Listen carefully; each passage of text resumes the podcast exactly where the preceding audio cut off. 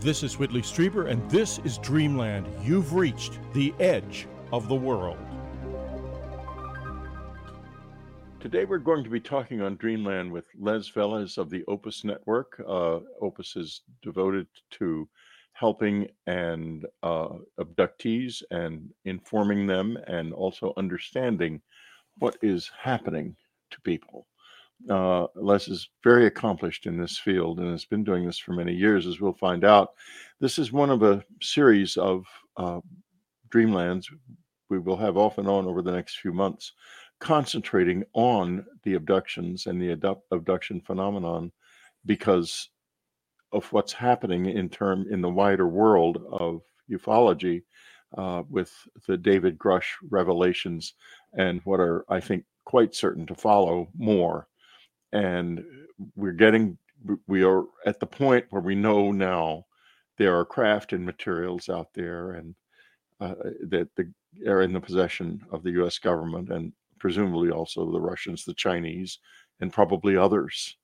Uh, we also know that there are, or we, Grusch has suggested that there are bodies, alien bodies or non human bodies, which would be logical because if you have crashed disks and nobody in them, you, you have to wonder where they went. And so uh, now, what's the next step? The next step is obviously us the abductees because we are going to be in the hot seat. People are going to be looking at us very carefully. And what they're going to find is well, that's something Les and I are going to talk about, and how the support community can help the close encounter witnesses uh, bring this whole process into focus. Well, Les, welcome to Dreamland. Thank you very much, Whitley. I really appreciate the opportunity to be with you today and talk about this very important topic. Yes. Okay. Let's let's start by uh, you know, Les. Oddly enough, I was talking to him before the show started. Has never been on Dreamland, and I've been doing Dreamland since 1998, and I could not believe that such a prominent abduction researcher uh, has never been on the show. But anyway, this is mm. Les's first uh, first Dreamland, and it won't be his last, I'm sure. So, Thank you, Willie. Appreciate it very yeah, much. You also have written a book, as I, uh, mm-hmm. uh, uh, it is called The Unknown Other uh, The Existential Proposition of Alien Contact. And we're going to be looking at that and also some of the studies that have been done. But what I, I think this question I want to start with is where are we now? with the abduction phenomenon because when I get the information from other close encounter witnesses, it's really all over the lot. I mean, people are having such incredibly complex experiences and they're so varied. So, so where are you overall with what is happening? Yeah, I think you know when you take a look at the uh, the, the, commonalities that uh, occur with these people, it there it runs along pretty much the same lines. You know, as far as uh, being taken through a wall or through the ceiling, uh, being brought up on a beam of light, being on a table, uh, being uh, probed, and, and uh, implants being done, things of that nature, semen being taken, eggs being taken.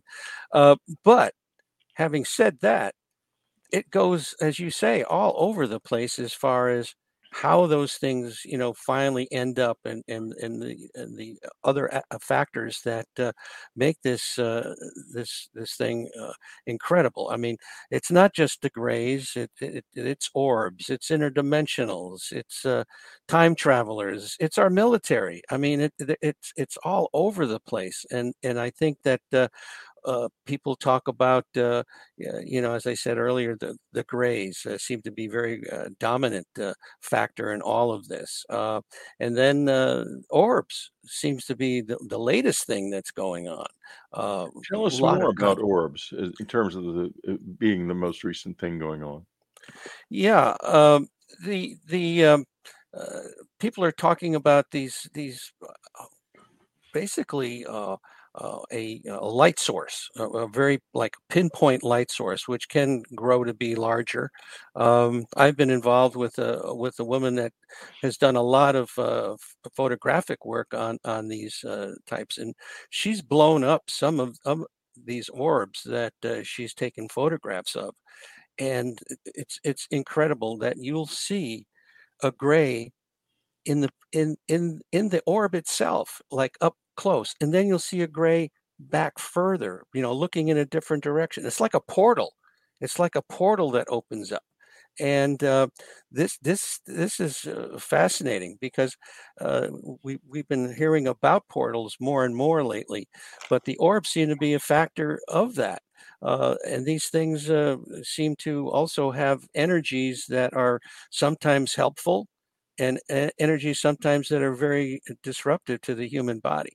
Uh, so it, it's all over the place. I mean, there's many stories about people being healed after a, a, a, orb enters their body, and then there's other instances where it's just the opposite. They, they come down with an autoimmune disease. Uh, uh, one of the latest books on skinwalkers at the uh, Pentagon, uh, they talk about that in, in that book quite a bit. Uh, the uh, health ramifications of these things entering the body yeah. or being near right. the body people always ask me or often ask me why haven't you ever gone to the skinwalker ranch i say have you read the books i'm not going there. there. why would i go to the skinwalker ranch I, no. I, attract this stuff like all i don't think any close encounter witnesses should go there uh, it's right a, it's I it's agree. it's got something going there that's not not necessarily uh, good to take home no um, not at all the hitchhikers let's let's talk about the ones that are positive and that are mm-hmm. helpful because this is really what we need to learn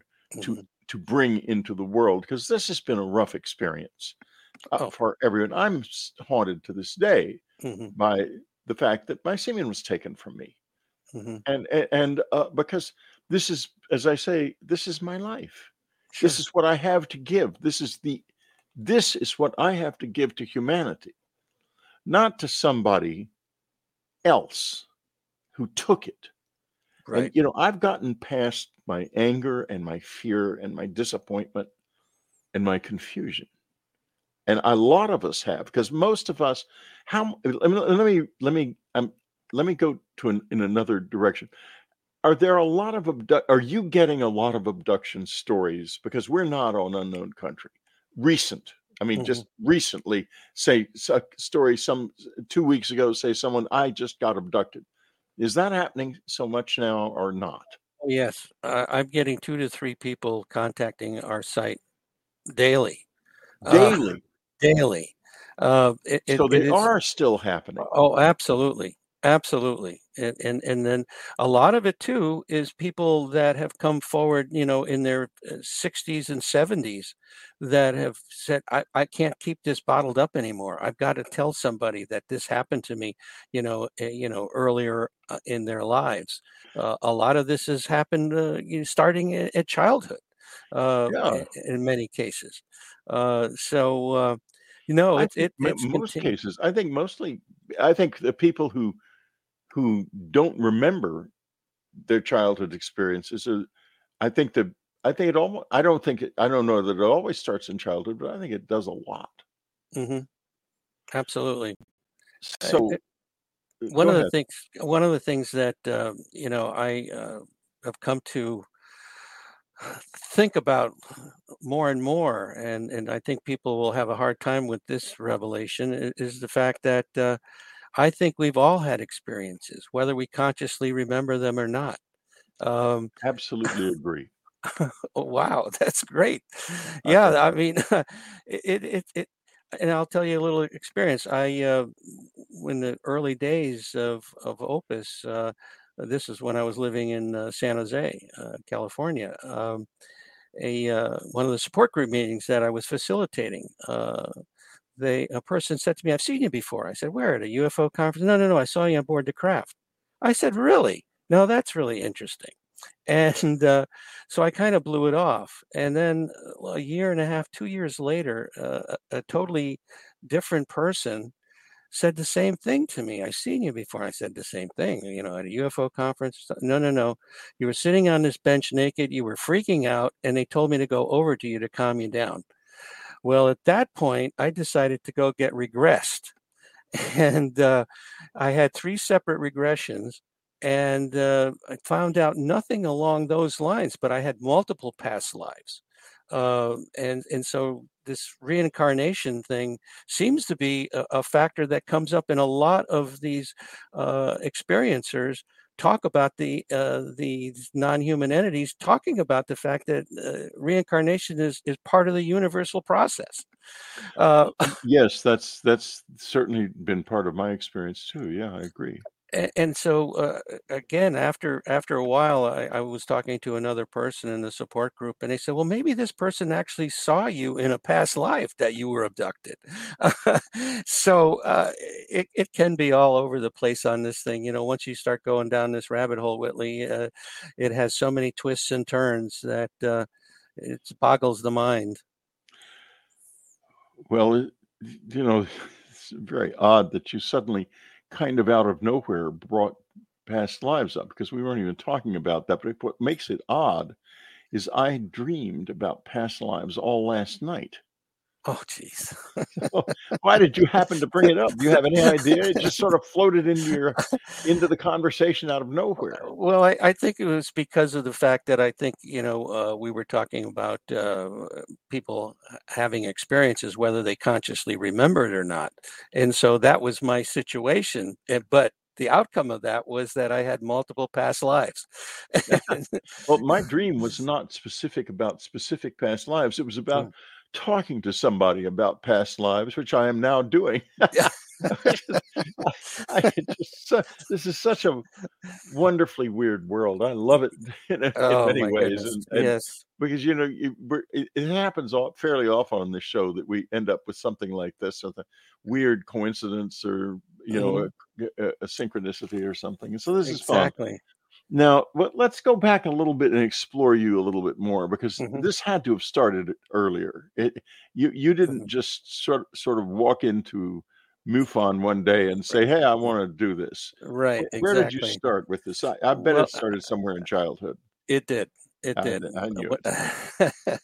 it was. I was 11 years old, living in Connecticut, and uh, it was uh, uh, dusk, uh, late October, and uh, I was coming back into the house after feeding my dog Caesar, and uh, uh, I saw this object off to my right, and it was a, a, basically an oval type object. It was uh, not making any sound. It was uh, whitish, silvery in color, and it was slowly moving along, and it scared the hell out of me and I ran into the house. And uh, by the time I got my father to come out, uh, it was gone, of course. And uh, he said, well, it's probably just a beacon of light reflecting off a cloud or something, you know. And of course, I didn't believe that.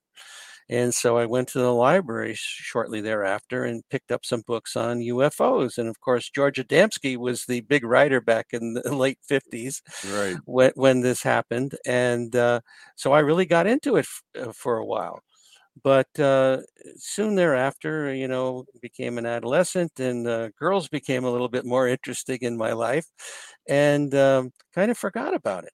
And uh, went off to college, uh, went in the service, got married, uh, and in 1985, I uh, moved out to San Jose, California, and uh, picked up the San Jose Mercury News, and Stanton Friedman was coming to San Jose City College to talk about UFOs and the government cover up. Well, that was like somebody threw a switch. And I said, I've got to go see him. And I did and he gave you know one of his wonderful presentations and on my way out uh, there was in the foyer there was a table set up by mufon the mutual ufo network and uh, they were talking about the uh, journal that they published and uh, so i decided to get that. And after a while that wasn't enough for me and so I, I found out that they had a field investigator training course and so i became a field investigator. And uh, all the cases, almost without exception, were not only sightings, but people were telling me that they had contact with non human intelligences. And I was kind of a nuts and bolts kind of a guy back then. This is the early 90s. And uh, so I. Uh, um, you know, th- those first cases, I was having a, a, little bit of difficulty trying to grasp what was going on. But after a while, it became evident that these people were having some something going on in in in their in their experiences, and uh, so uh, one day, one of the, the, people that I was working with said, Did I know of other people? And I said, Yes, I do. And the next thing I know, I'm facilitating a support group with a, uh, a parapsychologist that I knew that I thought should I should have a mental health type of a person involved with the support group. Yeah, very definitely. And uh, so uh, uh, that that went on, and, and I started to hear incredible stories. And um, one day, a, a, writer from the uh, Monterey Coast Weekly paper uh, got a hold of me to do an interview, uh, and he had contacted uh, MUFON headquarters, and they had given uh, uh, him my name. And after this article came out, a woman contacted me, and this is where the story gets pretty weird. a woman contacted me and, and, said, I'd like to understand what's going on with my brain when I'm in contact with these off earthly uh, entities. And I said to myself, well, you know, I, I don't know how I could possibly help this person. Then she said to me that she was working with a uh, emergency room doctor down in Carmel. And uh, I said, really? And I had a doctor friend, uh, Dr. Eugene Lipson, uh, who was very interested in meeting other doctors interested in the phenomena. So I convinced him, let's go down there. You can meet this doctor, and we can. I can talk to this lady, and we'll see what's going on. So we did. And as we walked into her home, uh, there was a picture on the wall, and uh, this picture, she was standing on the back of a, a vessel, uh, obviously in some kind of Caribbean waters. And I said, "What's this all about?" He says, "Yeah, I'm down in the Caribbean, and I was helping these treasure hunters." And I said, "Well, how were you doing that?" He says, "Well, I was in contact with the captain of the galleon that had gone down." Ah. Wow. so, so, did she find anything? So I, I believe they did. I did, but I, I didn't hear the rest of the story because the rest of the afternoon she was talking to us about us. And, and there was no possible way she could know these things. And what, what had happened after a near death experience, she became very psychic and um, was able to, you know, all these things started to happen to her and and so uh, we came away that afternoon and that's uh, this is like 93 1993 and uh, we decided that uh, we should come up with some kind of organization. That's when Opus, the Organization for Paranormal Understanding and Support, was hatched. And in 1994, we be- officially became a 5013C nonprofit recognized by the IRS, which always yeah, cracks me up. That's great. and folks, you can find out more about Opus on um, opusnetwork.org. And you can also look over Les's book, The Unknown Other, there, and also, of course, on our website as well. Uh, and you can let me let me just quote from uh, opusnetwork.org. I've had an experience. Now what? Well, they're here. You can push push the request support button, and they're here for you. Uh, there are other groups too uh, out there that are here for you, but Opus Network is certainly one of them. Um, and now we're going to take a brief break, free Dreamlanders, uh, and we'll be right back. Very good. Okay, we're back. We're talking to Les Velez. Am I pronouncing your name correctly? Les? Absolutely, right oh, on. Oh, good, perfect. All right, um, and we you were talking about your own history in this, and I am quite concerned about what is apt to happen in the near future because we, we go from materials to intact craft to bodies to what is happening to these people. What are these people all talking about? And I don't think the media and the general public are prepared in any way whatsoever and I I think that we're going to a lot of us are going to be under a lot of pressure. People are going to be ending up on radio and television, including people who have not had experiences and are claiming things that are not true or believe that they have had experiences that they haven't had or are very confused about them and you add to that the the fact that uh, the the internet when when uh, Zuckerberg discovered that people click more on things that they make them angry or things they prefer and like than they do on anything objective. He created a, a very fundamental change in the way we think. And I tried an experiment on Twitter a couple of weeks ago. There was some thing on there, uh, uh, a very controversial documentary being circulated on Twitter called What is a Woman? And I thought to myself, I wonder what happens if I put up a tweet that is completely neutral on this subject. What will happen? So I, I put up a tweet. A woman is a person with X chromosomes. What a person wishes to be is their own business. Could not be more neutral than that. Mm-hmm. Both sides screamed madly that I was against them. now, you can't think that way and handle something as ambiguous and difficult and powerful and frightening as the close encounter experience. But that is the way people have been taught to think by spending too much time on the internet. Uh, uh so, what are we going to do? I think we all have to band together, all of the different groups, the people. There's got to be a consensus among us. And I, what do you, how do you react to these statements? Uh, absolutely, Willie. I, I totally agree with you. I think that uh, th- this the, the, floodgates are going to open, and it, it's going to be dramatic.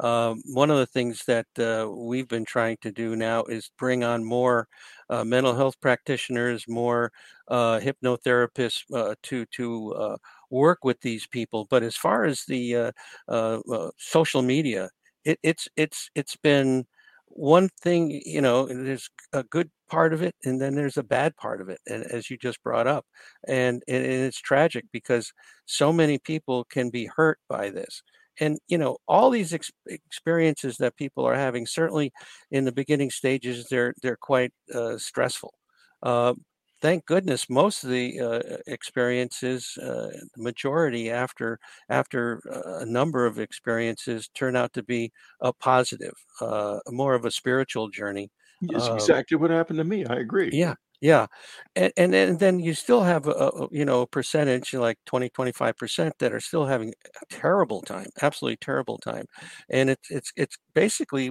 it's like here on earth we have good people we have bad people but the same thing is going on with these entities. We have some good ones and then we have some bad ones. Right. Uh, well that would be true if we went to another planet too yeah, exactly. I mean, there'd be some real, some trolls and creeps, and also some good people. A lot of good yeah. people, probably. Right, right. But they, right. they, would be, they would be subjected to all, and they'd be trying to think of us as a single sort of entity, and I think that's a grave mistake. Uh, I think we're dealing with a lot of individuals here. Yeah, exactly right. Exactly right. And and you know, there's some, you know, like the the Bud Hopkins and the David Jacobs are, you know, it's all all negative, and then you have Steven Greer that's all positive. You know, it, it's a mixture.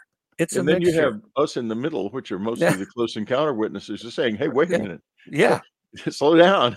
It's not, it's not that way. This this is uh, you know, we've got relationships, and uh, yeah, I have a wonderful relationship with this with the presence now. Mm-hmm. I didn't always, and in fact, I I got into trouble with it uh, about a year ago while I was writing my last book, and um, it wasn't unusual trouble. I mean, I've gotten into trouble like that with people, with regular people all my life. I I have a tendency to do things that uh, piss people off, and I pissed them off, and it got real scary because it was mm-hmm. really mm-hmm. weird. Mm. So I left the country and I went to England Oh wow! Because I couldn't uh, work in my in this apartment. I was it was mm. just impossible because uh, too much strange yeah. stuff was happening. Yeah. So I mean, you can't you can't write a book in a place where it's uh, it's just jam packed with poltergeists and stuff. you know, you can't do it. Exactly. Exactly. I want to go down another path now. Mm-hmm and we're going to get back to the orbs a bit because I think that's very important. And also, I want to bring up hybrids in a in a while, but I want to go down a, a slightly different path now, And uh, I want to talk about the the uh, evolution of the experience. It, because back when I started in the 80s, it was it was total negativity. Bud was terrified and David was terrified. Mm-hmm. And they had good reason to be. I'm not disputing that at all. I was terrified because I was listening to them, all these people telling me stories like about like what happened to me. And it was Mhm. not fun. No. Now, how do we reconcile that with the way it evolved? Because I have, I now would not trade this for anything. I would, I'm so glad I'm Mhm. in this. And I think to myself, well, what happened to my semen? Was there someone born somewhere? Mhm. How is their life? Do I have children I don't even know? Sure. And should I, is this Stockholm syndrome, Les? Mm. or is this a a valid so- uh, emotional position? Well, it, it, well, f- first of all, as I mentioned earlier, I, I believe this is a spiritual journey that you Yes. you grow through this process, um, and then when when when you stop having contact, it is like the Stockholm syndrome because people start to wonder why. Why did it stop? Now, why aren't you coming Yeah. back for me anymore? Um, uh, and and so uh, it, it's we don't have all the answers. That's the that's the big problem. Yeah. Uh, you know, and there's a lot of conjecture about what what what this all means and why it's happening. But I think it's it's a process. We're we're just not at the top of the food chain. And this is a, a process that's been going on for eons. It's universal, and and uh, uh, this is how we grow. This is how we evolve. Uh, and uh, you know, uh, some of the studies that uh, have been going on, like with Garry Nolan and, and uh, looking at the brains of people uh, in the area between the caudate and the putamen, where there's a lot more connections with people that have these psychic abilities and uh, telepathic capabilities, and and and these people get, oh, connect with one another uh, very easily. And uh, if if you don't have that capability, you know it's probably not means the end of uh, your your uh, family tree, so to But speak. you know, the thing is, though, that people are going to, you know, there's going to be a time when everyone wants to be an abductee and everyone wants to be a hybrid. Mhm. Uh, that's already happening to an, an, an extent. If you go on TikTok, you'll find people are talking about being hybrids, but they don't know whether or not they're hybrids. I've met hybrids who were Mm. uh, fluently telepathic. Let me Mhm. put it that way. And I mean, when you were around them, you were in, you were in, they were in your mind, and you knew it. It Mhm. wasn't. It was not. Uh, it was not hard to tell at all. And then people tell me they're hybrids, and that doesn't happen. So are they really hybrids? I don't know. But there are hybrids out there, I'm sure. Yeah, and and you know David Jacobs is one of his books. He talks about hybrids that these these uh, uh, entities are are looks just like you and I. You can't tell them apart. Uh, they've perfected the process, uh, evidently, uh, you know, in a major way. Um, and and so, is this something that is malevolent, uh, or is this something that is meant to, uh, you know, evolve us? Uh, Or ca- and, can we make it work for us, even if it Mm. doesn't basically care to do that? right? Yeah. Yeah, yeah. You know, one of the letters in my new book, Them, is this is an incredible letter, but it's not an unknown thing. Uh, this guy was a soldier in um, Germany or somewhere. I, he doesn't say where. Mhm. And he moved to off base housing. And he, a girl who lived downstairs became interested in him. And, you know, he was rather surprised because uh, that doesn't usually happen. I mean, when I was a young man, it never happened except when I didn't want it to. But in any case, so they hit it off. They play backgammon together. They have a great time. Eventually, it ends up they make love. And after that, she wants nothing further to do with him. Hmm. And of course, it's very emasculating to him because he thinks, oh, she falls in love with me until we actually make love. And then she's she's gone yeah. but she called him and told him to come down to her apartment and he said to himself okay this is th- she's officially going to say it's over so she says to him sit over there and she sits she sits under a light and she says to him I'm going to show you something, and then I'm you're never going to see me again after tonight. Hmm. And he's mystified. Whereupon, before his eyes, she slowly turns into a gray Hmm. and then back into the young woman.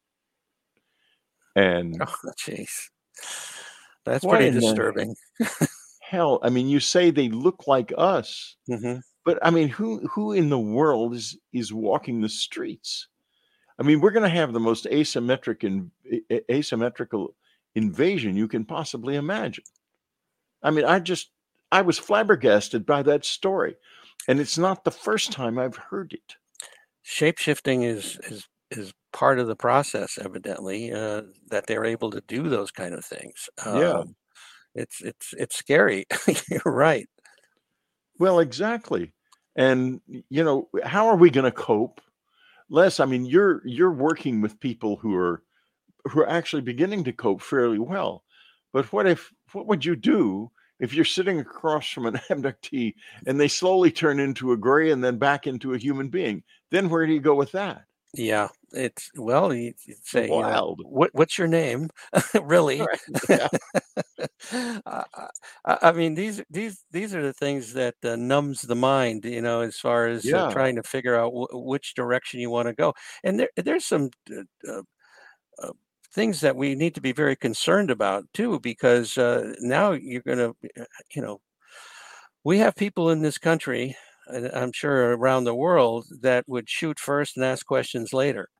Oh, yeah. And- Well, I think uh, I think our military may have already been doing that. yeah so uh uh it, it's it's and and you know that that you could just multiply that by all the people if the revelation comes out well yes you know uh, these people are dealing with uh, the uh, the uh, non-human intelligences and uh, uh, we need to check them out to make sure that they're not aliens Listen, I've been there and done that. I b- believe me. Uh, I had some people in the intelligence community back in the '90s decide that I was an alien, Mm, and I had a hell of a time. I mean, they, I had to uh, finally call a, a guy in the uh, the, the uh, uh, it, it, it, in one of the Senate intelligence committees that I was involved with at the time, and to uh, say to him, "Get these people out of my street," because I lived on a little short street,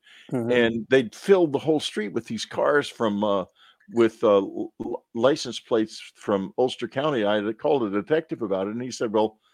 Th- those license plates are all government those are all government cars and that's why i called the guy on the and then Mhm. after i talked to the guy about 15 minutes later the, all the cars left but damn i mean what the Mhm. hell do they think they are is going on here they are they all i i the, one of my fears is that the people behind the scenes might all be crazy that they've been, have already been driven crazy by this Mm. Yeah, it, it's a distinct possibility. Um, it's a it's a real I don't know uh, phenomena that uh, mess. Yes, that's Yeah. that's a good word. You know, I think we, I think us e- e- experiencers and all of you who thank God work with us and are good people are going to have to circle wagons pretty soon. Uh, because I can't imagine how how this is going to go down. Well, like, another problem is that, that I was talking to a lady the other day who's really brilliant, one of the smartest people I've ever known and you know she's a young kid and you know just unbelievably successful in business and just a very cool person and probably an experiencer although that's never come up. And i was telling her about this story in the atlantic monthly about the david Grusch thing and it's very disparaging you know they they can't handle it. And there's now there's an article in the new york times and uh, uh, they obviously can't handle it. And she said that's because it's competition for them they, Mhm. These are people at the top of the food chain. These are the intellectual leaders and the elite. And they're feeling, Whitley, they're intimidated and they're going to get very mean and they're going to get very dangerous. Mhm. So don't forget that. Yeah, that's that's a good point. That's a good Yeah. point. I thought so too. I thought it was very insightful. The, the word competition. And Yeah. we have, what we have to do is we have to say, this isn't competition. This is a journey. hmm Absolutely a journey, Yeah. a spiritual journey that we're on. Absolutely. Tell me about your spiritual journey.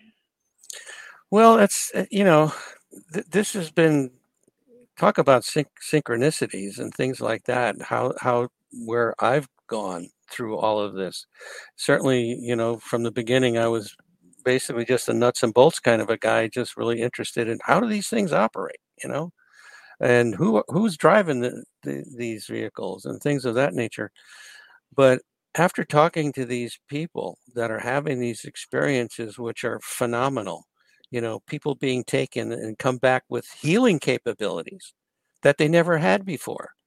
I was talking to Robert Salas and his wife uh, at the uh, MUFON symposium a couple of years ago in Las Vegas, and I had done a presentation to an experiencer group, and they were in there, and they came up to me afterwards and said, "Can I speak to you?" And found out that both of them together were abducted, and that she came back with this healing capability that she never had before. so for me, under I mean, healing capabilities, um, uh, uh, all uh, psychic abilities, telepathic abilities, um, so many different things have opened up my eyes, my brain, uh, to accept a lot more than it ever had before. And what we found out in so many cases, it, it, it, it predominates is that they come back with the a worldview change. And my worldview has changed as well. You know we need to be better stewards of the planet. We need to be more loving. We need to be better to one another. These are all wonderfully positive things that uh, people are talking about after they had these experiences and i've you know again consciously i don't recollect any of those but i've been uh, put into this position this is my mission to to help people and and and try to give them solace and, and understanding as best we can at this point what little we do know um, and uh, that seems it gives me super gratification uh, to eh, get these people that come back and, and or write me and tell me how much you know they appreciated what we've done for them and and that it's helped them uh, be able to move on in their lives and not get so bogged down in, in all of this. So that that I don't know if I answered your question. I think you I think you explored the question beautifully. And you know what it made me think of? Made me ask a question of myself, and I'm going to ask it of you. Where did your compassion come from? You're a very compassionate human being. Um, uh, that's that's a good. Well, you know, I think it's your upbringing. I really do. I, I, I think that you're influenced by what goes on in your family. My parents had a kind of up and down kind of a relationship. And I always managed to get in between, you know, the times when it was a bad situation, uh, so to speak. And, and, uh, you know, whether or not that was a, a, something that uh, made me the way I am today, probably did. Probably did. Yeah, I guess it did. Well, listen, free those of you listening on the free side we're going to take another break but these commercials are very cool and they're fascinating and fun and you really should do what we're going to ask you to do which is basically buy my books buy les's book and uh, go to opusnetwork.com uh, or, uh, no, org. org org i'm so sorry opusnetwork.org and uh, join unknown country too and if you are an experiencer Opus is a place to go. There's lots of them, but they're not lots. There are three or four good places, I think. Is that right? Uh, there's a uh, the experiencer group is a good group. Mm-hmm. Uh, Opus yes. is a good group. I don't think is there anything else really out there. Well, you know, there's the the the, the MUFON has a group now called the ERT, their Experiencer Research uh, or, or, Resource Team, which yeah, I'm they actually, changed it from Experiencer yeah. Research recently to Experiencer right. Resource Team. That's right. Kathleen Marden's group. Right, right. Kathleen right. is so cool. I love Kathleen. Yeah. Okay. George, anyway, we're gonna we're gonna take the break. I'm forcing myself. I'm forcing Les. We want to talk. We're taking the break. We'll be right back. Well, we're having a great time today with Les Velez, uh, opusnetwork.org, uh, talking about the abduction phenomenon and what is about to happen to the abductees, God help us all, oh. uh, as this thing bursts into public view, because I th- think we're so very close to there, there being an admission on some level that there are bodies. And the next thing is going to be, well, what about the abductees? You know, I know uh, Chris Mellon quite well, and I know I, I, I'm a, I'm in a a, a, friendly acquaintance. I wouldn't say I'm like an old friend. Oh, we've known each other for 50 years. I've known him for a couple of years, and uh, we've had dinner together. And uh, he's a good guy, but he won't interview on my show. Hmm. And uh, uh, uh, the reason is that he does not want to identify himself with the abduction phenomenon and with the close encounter phenomenon and have to start answering questions of what do you think about this mm-hmm. and lou elizondo is in this exactly the same position and I agree with them completely. I, I think that they don't belong on my show or any of the shows of, of uh, uh, being being run by uh, close encounter witnesses because it opens them up and forces them into answering questions about something that they probably don't know about and if they do know about they certainly don't want to answer the questions. And here's the problem. I know the air force and the cia have known about the abductions for a long time.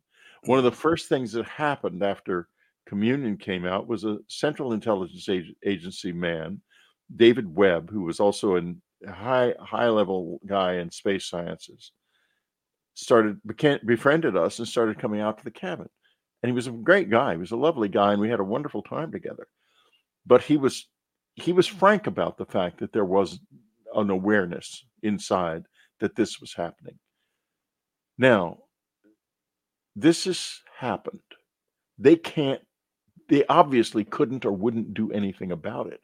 But did you hear in Dave? I don't know if you heard David Grusch's interview, there was an implication that there may have been some kind of an agreement with these this presence, whatever it is. Mm-hmm. Have we been given to them, do you think? Well, I think it, it, certain people have been given to them. I, I mean, you know, goes back to the Eisenhower administration, supposedly, that they did make some kind of agreement with exchange of technology and you can uh, abduct so many people. But of course, it went I guess it went sideways, and they started abducting it. Yeah, abducting I'll everybody. Never forget I asked. I said, "You have." I said, "You have no right to do this to me." Mm-hmm. And the answer was very prompt. We do have a right. Hmm. Oh, that's interesting. Yeah. Yeah. Was it that agreement or was it some kind of soul agreement? Yeah, I mean, you've heard things about like that uh, in the past, where yeah, you've made some kind of agreement in a in a previous life, even or something, and uh, you know now this is you you got to pay up now, so we're going to be taking you. Um, Oh, it's it's so complicated, you know, and there's so many possibilities uh, of this kind of thing going on. I mean, uh, that uh, uh retired Israeli general that wrote a book, uh, his name was Haim Eshed, I believe, and yeah. he said, "Yeah, we we are we are in cahoots with these these people. You know, there's bases on the moon, Mars, and but they don't want to out themselves yet uh, because we're not ready. You know, and so." But I think something's going to come about. Um, I interviewed, uh, and I, I, don't know if you've ever interviewed uh, uh, John Ramirez. Uh, oh yes, I know John, and he's yeah. been on the show a couple times. Oh, good. So yeah, he's he's saying right now that there's going to be some major revelation by from people that have stars on their shoulders, uh, talking about uh, the fact that uh, you know we're not alone, and uh, that this is supposed to happen sometime between uh, Labor Day and Thanksgiving. Although I just talked to him last week, and now he's he's upped it to probably October. And the way things are going now, I think it's going to be even sooner. Uh, yeah, the visitors always said to me that when the planet gets into a into an irrevocable crisis situation, we're going to emerge. And I think that they are scared that there could be an outbreak of nuclear war at any time, mm-hmm. And also that we're losing the planet as a, as a viable environment. Exactly, and, and that, that, that's come up in the support group, uh, which I monitor daily, um, that they're starting to talk about these kind of things. Uh, you know, crises and nuclear war and, and things of that nature. So uh, I hope not. well, you know, they're they're awfully the Greys especially are really testy. I, I have only met the I met the Greys and in various forms, and I've also met uh, the Nordics once or twice, and who were much um, more benign, I would say, or much less more passive almost. Mm-hmm.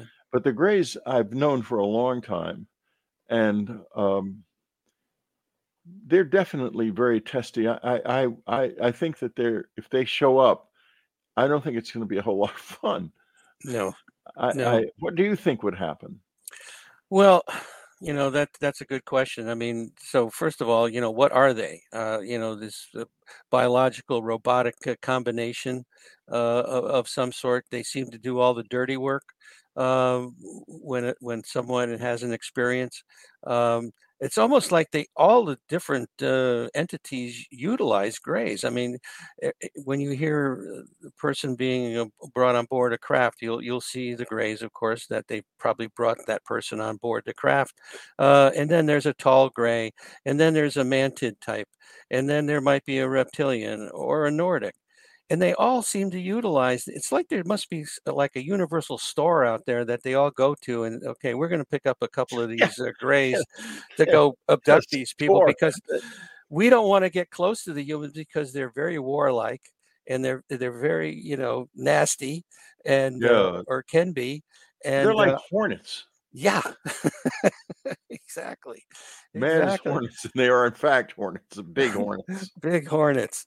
But uh, yeah, so it, I, I, you know, it's your guess is as good as mine as far as if this thing really opens up totally, and and uh, what what ha- what they have in their mind as far as what the next step is. The Greys are so negativistic that the way to get rid of them is not to say "get out of my life." That's how to get them deeper into your life. What you say is, I love you. I want you in my life. then they're gone. I've heard that more than one time. Uh-huh. Let's let's get back to the orbs. And you were just starting to talk about them a bit ago. Uh, and you talked about an orb going into somebody. Let's let's talk about this whole orb thing that seems to be a new phenomenon or or a new way of looking at it. Yeah. Eh, well, th- these, you know, people have uh, taken photographs of these things uh, for for many many years, and uh, you know, people were d- discounting them as uh, well. It's a uh, it's it's a, a, a particle of dust, you know, in the camera lens or something like that. But of late, it, it seems like it's it's it's starting to happen more and more. Uh, like I said, the, the second thing that people are, are, talking about are not not only the grays, but but the orbs as being a, a definite factor in in their their experiences. Uh, and I don't know why that is occurring. Uh, you know, what what's causing that to be? Uh, uh, you know, years ago it was just like basically one thing, a, a, a saucer-shaped uh, craft, and and now we're into all kinds of different shapes. Um, and the same thing now with the entities; they're they're all over the place. Yeah, but you know, something happened to me years ago. I was in the friend's backyard at, when I was still living in Texas, and um, in San Antonio, and I was amazing. I was communing with my mother. I mean, it was like she was right there, and I was standing with my eyes closed, communing with her. And someone took a picture of me. I was in the backyard at night. And when the picture was developed, this was before digital photography, there's an orb, and I'm looking, I'm I'm like this with my eyes closed, and the orb's right up there, right us right there. And I think I thought later that that orb that was my mother. Mm. I think I was looking at a human soul, and it was my mama, and she was literally communicating with me. Could it be that these orbs are are our are us? Well, yes, and, and, people have talked about that in the support group as well. And and, and one woman actually had uh, photographs of of these orbs, uh, actually a video of these orbs over her over her mother's bed, uh, who was in the process of dying and uh, they they showed up and uh, I guess the mother felt that th- that was relatives coming to visit. Um, so that's another factor.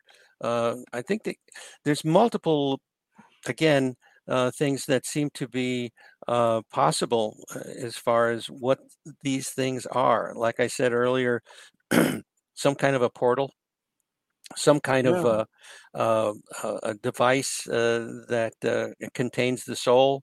or, or it is the soul. you, you is... also said that there was a face of gray. yes, yes. What if what if we are the grays? What if that's another form of human being? Mm. Sure. It's a wild thought. Yeah. and a distinct possibility. I mean, anything again, is that's the wonderful thing about being dealing with this right now. All cards are on the table. Everything is possible. Absolutely. We don't know answers yet. But you know, the media and the general public, they're not going to like that. That's like dropping them into the black hole of Calcutta or something. Yeah, people we... people want answers, and and and unfortunately, yeah. we we don't have them. We don't have we. It's a lot of conjecture uh, until we maybe pass on to that next level, and that's a whole that's a whole nother process where people have near death experiences and and uh, have uh, communion with uh, these these light beings that feel so they feel so loving and uh, they don't want to go back. And then they're told, "Oh no, you have to go back because you have things to do." And yeah. uh, and then they tell you things about your future that actually come true. So what that that's a whole nother rabbit hole, if you will. Yeah, both my wife Anne and the the uh, near death experiencer Elizabeth Krohn, who wrote, wrote the book Struck by Lightning, reported that they were told you can go back if you want to, but you don't have to. Mm. And and wanted to go back, and so did Elizabeth because it was both cases. And son, our son and her, his girlfriend hadn't gotten married, and she hadn't seen her family started, and uh, that's sure. why Anne came back, and Elizabeth mm-hmm. came back to to raise her boys. Isn't that amazing? Isn't that yeah. amazing? Yeah. now there, there, I think we have some solid evidence about the kind of things that that go on. But oh, yeah. again, it's it's you know they talk about our field here that uh, oh there's no evidence you know what, what are what are implants you know what what is that and then the the, the you know right I'm, Roger I'm wearing Leir, one right here uh, yeah and exactly. it works I use it all the time it's my it's it, mm. it used to be when I first got it, they first put it in. It, it, was put in by people, by the way, not and but my listeners all know the implant story. I'm not going to go into it now. And we, I was like, it was like claustrophobia. I was just mm-hmm. desperate to get it out. But my wife kept saying, "Don't do it, Whitley. Let's let's see what it's about. Let's see what it's about 1st mm-hmm. And I swear to God, I would. She was the wisest advice. She gave me a lot of wise advice, but that was really wise because now it's an essential part of my life. It's I, all the books I've written since 2015 when I learned how to use it have been written using it. Hmm. So interesting, interesting. Yeah. So it, it, it's it's how, how do you describe the device then? I mean, it, what what is it doing to you? Oh well, I don't. It, listen, we'll talk about that uh, off the air because okay. I, my listeners have all oh, heard okay. that story. Okay. But okay. just very quickly, it opens up a a, a little uh, rectangular area in my one of my eyes, and words race past through it. Oh my and goodness! I have learned that these words will go into my they they are being drawn out of my own unconscious into ah. my conscious mind, and it's like a it's like an it's like a, a muse or or an mm-hmm. inspiration mm-hmm. machine. Oh wow! Very good. Very so it, good. it's really very useful and, and it's a wonderful research tool. Oh wow! So, yeah, and you know, fantastic. I just wish more people had them. but, but, I only know one one other person who has one, and I'm sure there are other people who have them and use them and don't say anything about it, and people who have them and don't know that they have them and use them. And one of the things we, you know, we we counsel people about is not to remove them. That we actually say that unless it's bothering them in some you know horrible way. Uh, we say because if you do remove it, most likely it may be replaced, and it may be in a place that maybe not as advantageous, Yeah. if you will. Uh, Yeah, I know a guy who got one in the in his penis. yeah, you probably yeah, know a few of those too. Those are people who they someone put them in there. there they they thought to themselves, this guy is going to monkey around with this. He's not going to take this out. He's he's going to leave mhm, this one alone. yeah, I bet. Yeah. oh my goodness. let me create a scenario. It's three years from now. Uh, it is now known that the abductions happen, and you are being inundated with people who think they've been abducted. A lot of them maybe haven't been. Some of them are seeking attention. Mm, Some of them are confused and maybe mentally ill. mhm, Uh, some of them are real. You are overwhelmed with people.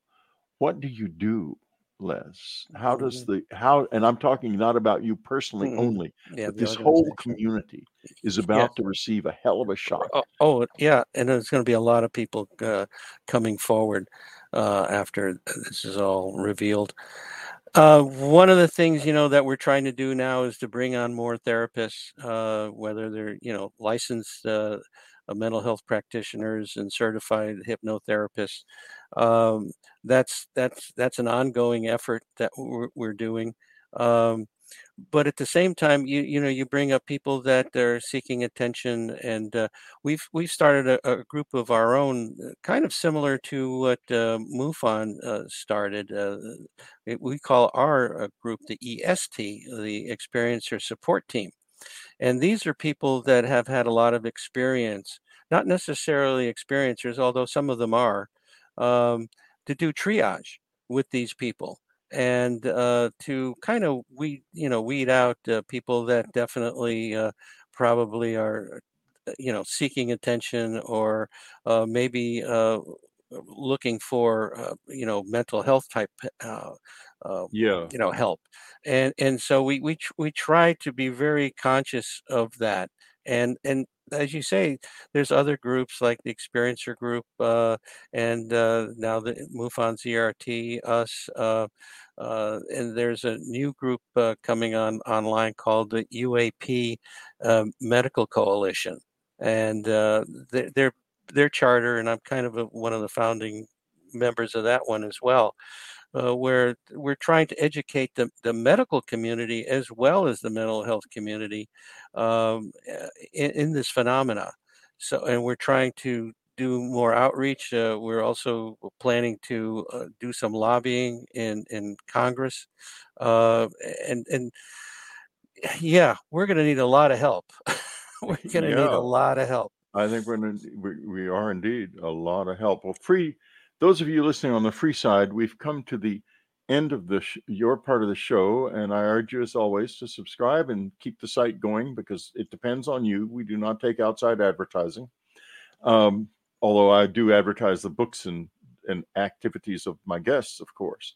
Uh, Les, before we go, I, I, in order to avoid having to answer questions, what is that light that keeps going on and off in your in your in your place? Uh, There's a light that shines and it goes off, and then you push a button. What's what's going on in your? You know, uh, my screen it, it seems to black out every once in a while.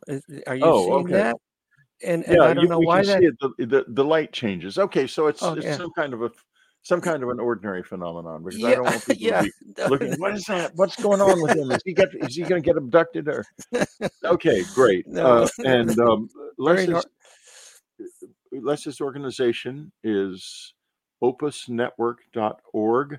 Opus Network does have room for you, and uh, if you are interested in joining as a uh, an experiencer or as a support person they Mhm. are available and they do have a program and it's very sensible and it works well and uh, in addition there's les's book the unknown other a look at how opus the organization for paranormal understanding and support came about to help people And that is exactly what this is all about. This is a man, eh, obviously a very compassionate man, who is there to help. And so now, that said, we will have a brief moment of silence while so that our sound guy uh, editor can see where this the free parts stop. Then we will continue on into a little deeper and more personal aspect of this. So I have to ask you, Les, uh, ha- have you actually been abducted, or do you have any memory of that? Yeah, I as I mentioned earlier, that uh, you know this person said that they saw me on board the craft, and then another person said the same thing, and, uh, and no conscious recollection of it whatsoever. Uh, I haven't, you know, noticed any implants. I haven't noticed any weird marks on my body. Uh, no. Have you no, looked for implants? Uh, not really. Not really. Nothing is, you know, uh, you know, been obvious to me. Let's put it mm-hmm. that way that I would go searching for it. But uh, no, I, I, I just don't, uh, you know, again, uh, consciously. Uh, and, and, and during the, the hypnosis sessions, three of them, uh, nothing came up along those lines. And, and so I don't know if that's something that uh, I need to go back into again and try to maybe during a, a, you know one of the my past lives to look at that particular past life and see if something happened there. Uh, again, this gets so here, that gets so involved. There goes that flash. right. Yeah.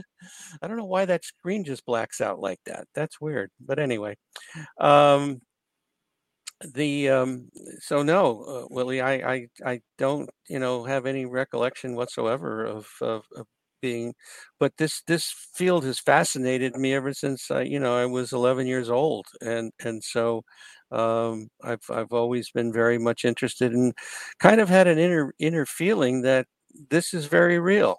Uh, this this is not some uh, figment of our imagination. Uh, it's it's more it's more solid. Uh, so you know yeah, you know, it, it, many many people see UFOs when they're kids, and uh, and saw UFOs when they were kids of your age, and at the same time you were seeing them. But not many of them ended up doing what you're doing, hmm. because this takes this takes commitment and an intense level of interest, and that fascinates me. And what fascinates me the most is that you can't point to anything that drew you. I mean, except Stanton, who was an excellent mm. lecturer, mm-hmm. but this has pretty much become your life, hasn't it? Really, it has. You know, since I've retired, uh, you know, I was doing this since '94, or actually '91 when I joined MUFON, um, and um, uh, it, it, it's it's been consuming. Uh, that that's for sure. I mean, I'm I'm doing something with regard to Opus every day whether it's uh, monitoring the uh, the support group, um, putting people in the support group. Um, and then we have some really good people on board now that are are vetting uh, mental health practitioners uh, and and uh, hypnotherapists to put into our referral network. And so we have you know the uh, support group, the uh, referral network, and now the EST group, uh, the triage group, uh, and and it, it it there's all kinds of things going on. We're in the process of uh, redoing our website, uh, and we hope that it's going to be more you know, even more friendly and more useful. And have a lot more information to put out there for people.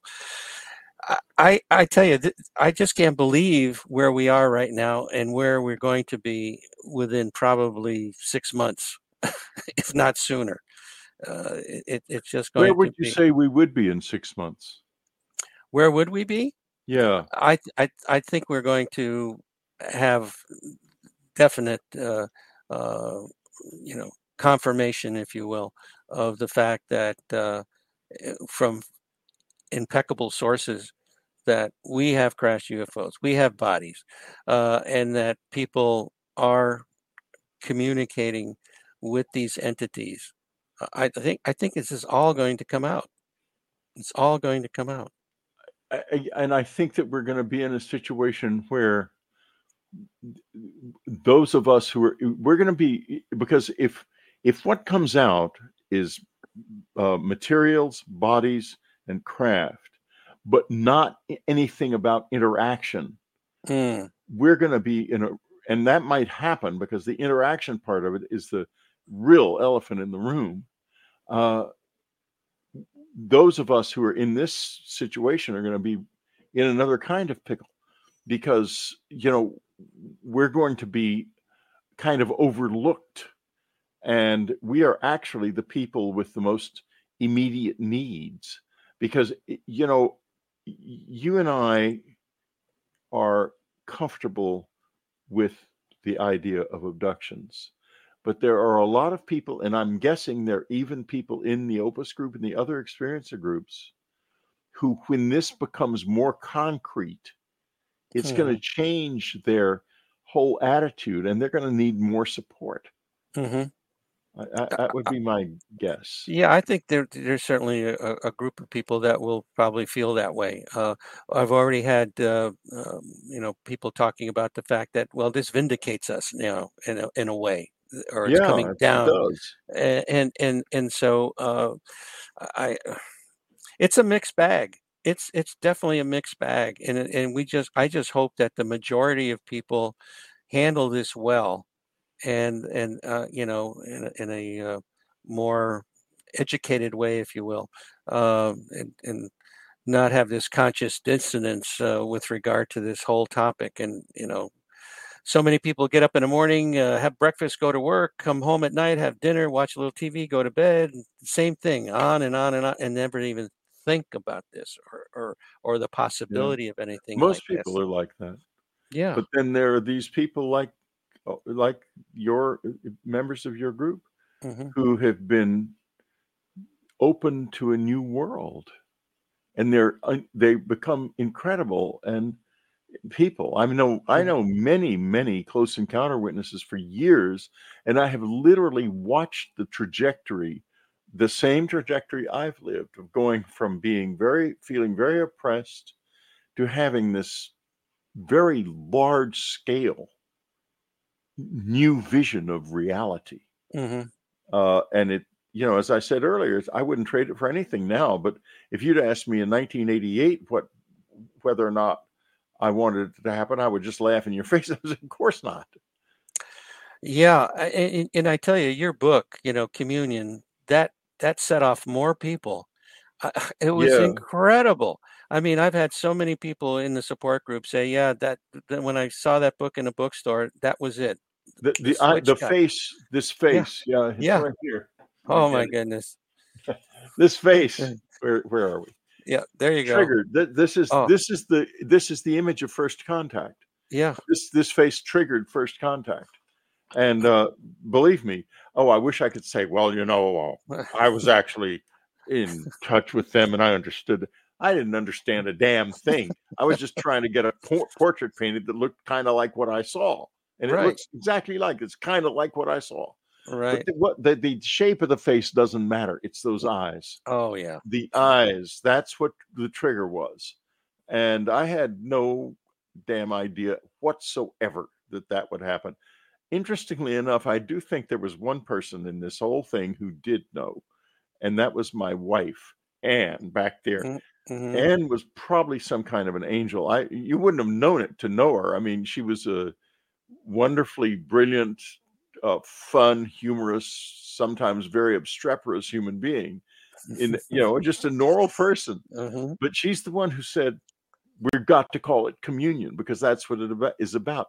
And how could she know that in 1986? But she did. Yeah. Uh, what you know, our wives, uh, and I'm sorry for your loss, by the way. Um, Thank you. I just lost my wife of 52 years this past year. And so you're uh, you're in the you're in the club. Yes, I not, am. Not a good club to be in. No, it's, not it's at all. Not, not at all. And uh, my wife was very supportive. Uh, she she believed that we're not alone in the universe, but uh, beyond that, that that was it for, as far as the interest went. But uh, no, uh, th- they're remarkable people, and we're so happy to have had the opportunity to be with them uh, while we, while we, you know, we were able yes, to. Yes, exactly. You know, I wear both rings because I, mm-hmm. I consider that we're down to one body, but we're mm-hmm. still both still working together. Oh, that's great. That's great. Good, yeah. good for you, uh, Whitley. The the uh, the you know you mentioned, and I can't, I haven't, we haven't really unpacked this yet you mentioned the orbs going into people. Mm, right. Tell us more about that. Yeah, it, it, it seems like th- th- this th- have they have the capability to uh, integrate uh, into your body or through your body, uh, and and in most cases, uh, either it's benign or in some places it's harmful. In some cases, it's harmful. In some cases, it's good, possible. And in some cases, it's good. I mean, Kathleen Marden had a case that she talked about, I think, in one of her books, uh, where uh, they had video of of the uh, orb entering this gentleman's body, and he had cancer, and it was pretty pretty well advanced. And after this episode, um, shortly thereafter, uh, I guess he went for his normal checkup, and it was gone. and uh, I was flying back from a conference uh, in Richmond, Virginia. It was a MUFON conference. This is many years ago. And I happened to be sitting next to uh, a doctor who turned out to be the head of uh, St. Jude Hospital. and we just started making small talk. And uh, and she found out that what I was doing, and she was kind of interested. And so she said, "You know, I've, I've got some interesting stories. Uh, I don't know if you want to hear it." And I said, "Of course." And uh, she was saying that before she was involved with St. Jude Hospital, that uh, uh, she was working at a, another hospital and uh, they had a cancer patient, and uh, they were uh, going to be operating on her uh, the following morning after they they brought her in. And the woman said to the team that came in to take her into the OR, "Is I, you don't need to do this. I'm I'm okay now."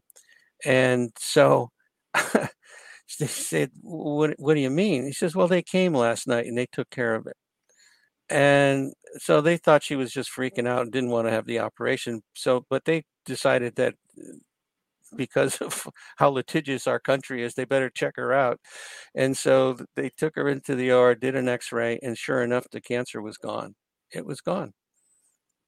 Wow. and so you know whatever they did uh, and there's many stories like that of healings that go on and in Listen, some case i remember those stories very well and how i begged for it to happen to anne yeah but it didn't. Yeah. Yeah. I know and that you know and i've done so much work for them mm-hmm. and i thought to myself i I deserve this, and she deserves it because she's mm-hmm. a good woman and she's mm-hmm. got a lot of life left in her. Mm-hmm. But then she passed on, and a whole new level opened up in my life because she came back. So provably, I ended up writing that book, Afterlife Revolution, about it. Mm. And I have now got an ongoing, very, very uh, identifiable and clear relationship with her Oh, that that's is, great. Is right in the edge of the physical world. Hmm. And I thought to myself, you know, before uh, six months before she died, she started preparing and she started getting me to to uh, to memorize this poem, "Song of the Wandering Aengus," that has some lines in it about white moths, and the white moth has become her avatar. Oh, okay. Yeah, and she's the only dead person I know who's got an avatar, and, and that avatar, whenever someone who is involved in this stuff and knows about Anne, the white moth comes into their life, they realize that it's Anne, and they can, and Anne will is very proactive. Oh, that's so, great. You know this, and and the other thing is, and I want to get into this before we're finished because we only got about ten or fifteen minutes left. Uh, she said something very important uh, one day. She came out of her office and says, Whitley, this has something to do with what we call death. And I mean that is that is not something the old MUFON wanted to hear. No, no, no. They were definitely nuts and bolts and yep. you know, like I remember Budd when he first came over to the house, he went up to the roof to see whether or not it was big enough for a UFO to land on. and you know, we laugh now, but it was a very serious issue in his yeah, mind. And, yeah, sure. he was he was a pioneer, and you can't uh-huh. expect the pioneers to be right about everything. Mm-hmm. But um, uh, but he and he was trying hard. Boy, that guy, he was all alone and with this for a long time. Okay, anyway, um, uh, what does it have to do with the dead? Do you think? Because something is there. She's right about that. Yeah, I I, th- I think that all of this is part of a large puzzle, um, and it, but it it's all uh, connected in some way, shape, or form. Um, you know, near death experiences, death experiences, uh, abduction experiences. It's it's it's it's all part of of a a, a uh, something that we don't fully understand. Maybe I don't even know if beyond, that's a good question to ask her. You know, w- once you're in the, on the other side, is is things more clear or there more understanding available? Um, I, I, yeah, that that would be a question I would ask her. Yeah, I will ask her. I ask her a lot of questions, and the answers don't come. I'm not a channeler.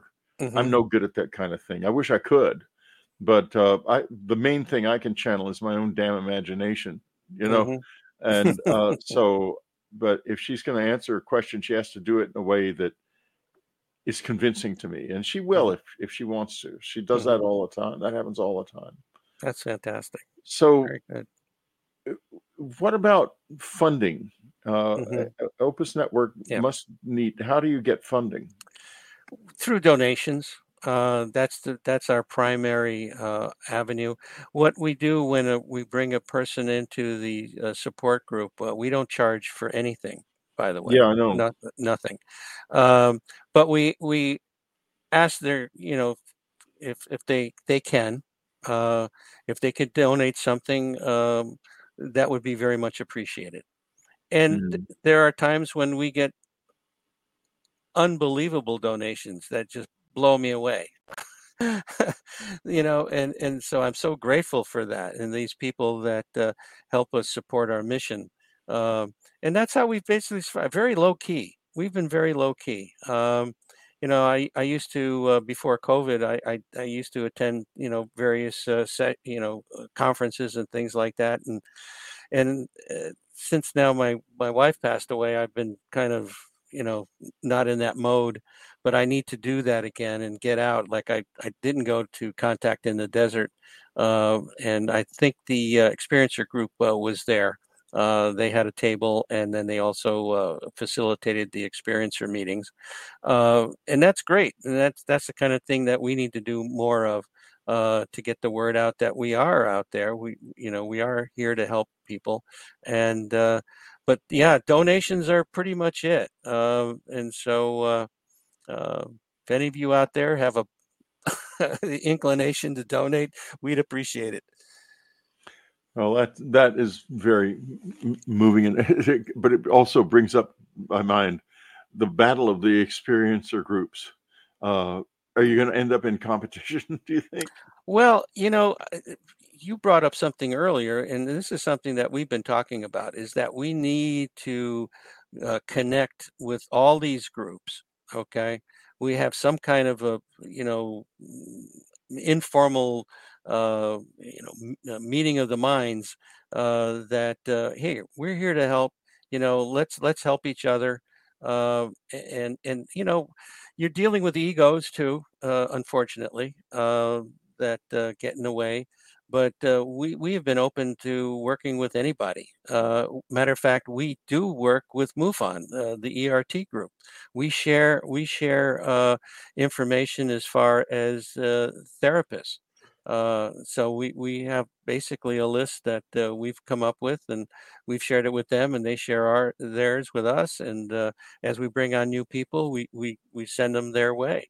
and that's what we need to do with all these groups uh, and and not be in competition per se, but to matter of fact, I was just looking at the Experiencer Group uh, website uh, yesterday, and uh, uh, it's it's a great site. They, they've done very professional job, and they've got some named like you know Leslie Kean and uh, a whole bunch of other people that are you know uh, quite uh, notable. Uh, and we haven't we haven't gone down that route. We've just been mainly focused on trying to help people and and not do anything too dramatic. But I you know maybe something we should be thinking of in the future. But uh, we can also send people to these other, uh, and we've done that. Uh, there's various parts of the paranormal, you know, like Kundalini awakening, spiritual awakening, uh, poltergeist activity, where we actually send people to other organizations that uh, specialize in that. And as it turned out, for whatever reason, we've been mo- mostly because of the way the people have, you know, the types of people that have contacted us are more involved with the experiencer contact, abduction contact, you know, uh, experience yeah. uh, than anything else. Who well, knew? I think that there's there's a place for probably more than two or three groups in oh. this, oh. and uh, that that everybody is going to find their niche. Mm-hmm. And uh, uh, uh so I think it's it probably will work very fine uh, because nobody's looking to make any money on it, and therefore oh, no. there's going to be a limited amount of competition. It's going to be mainly about people finding the place they're most comfortable. Mm-hmm.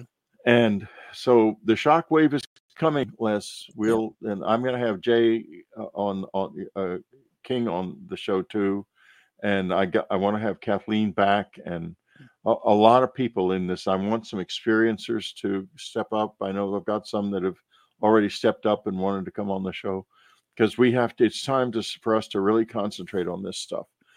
Okay, thank you very much for being with us, Opus Network, folks. Opus Network org. Uh, if you uh, are inclined to explore your own experiences with uh, professional support, Opus Network is a good place to go. The Unknown Other, as well, Mr. Lester Velez, author, has written this, and it is a open mind opening experience to read.